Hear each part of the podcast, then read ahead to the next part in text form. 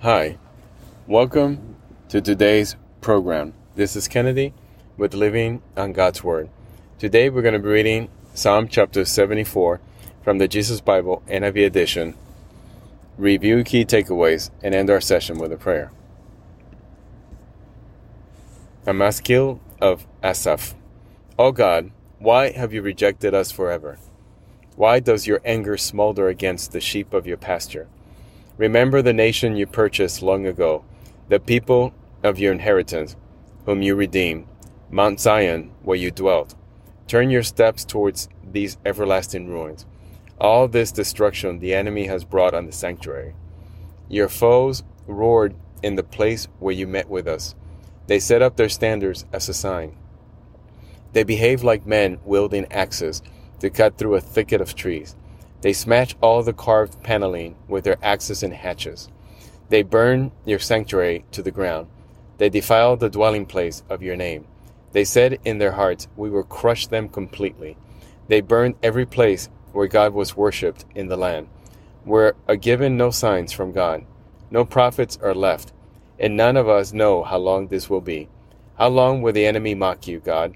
Will the foe revile your name forever? Why do you hold back your hand your right hand. Take it from the folds of your garment and destroy them. But God is my king from long ago. He brings salvation on the earth. It was you who split open the sea by your power. You broke the heads of the monsters in the waters. It was you who crushed the heads of the Leviathan and gave it as food to the creatures of the desert. It was you who opened up springs and streams. You dried up the ever flowing rivers.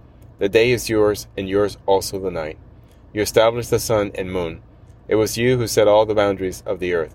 You made both summer and winter. Remember how the enemy has mocked you, Lord, how foolish people have reviled your name. Do not hand over the life of your dove to wild beasts. Do not forget the lives of your afflicted people forever. Have regard for your covenant, because haunts of violence fill the dark places of the land. Do not let the oppressed retreat in disgrace. May the poor and needy praise your name. Rise up, O God, and defend your cause. Remember how fools mock you all day long. Do not ignore the clamor of your adversaries, the uproar of your enemies, which rises continually. This is the end of Psalm chapter 74.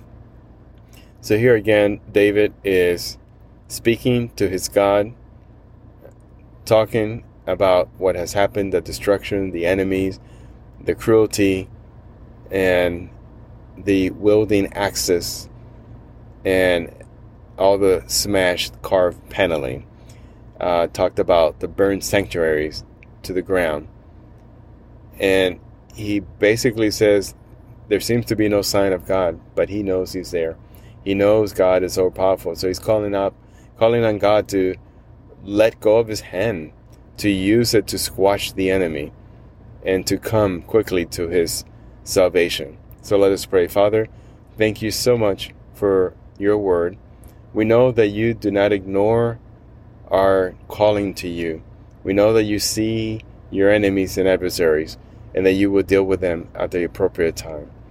Lord, give us the wisdom to do the same, to trust you, to trust your timing, to trust your judgment, to not get anxious, to not get full of stress, and to not think that vengeance is ours, to realize that Ours is just to trust you and to love people and to leave the vengeance and anything else up to you.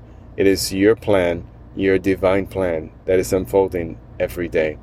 So, Lord, we praise you and we love you and we pray this in the name of your Holy Son, Jesus. Amen. So, this concludes today's reading and interpretation of Psalm chapter 74. We hope that you will join us again tomorrow. God bless you. This is Kennedy, your brother in Christ, always.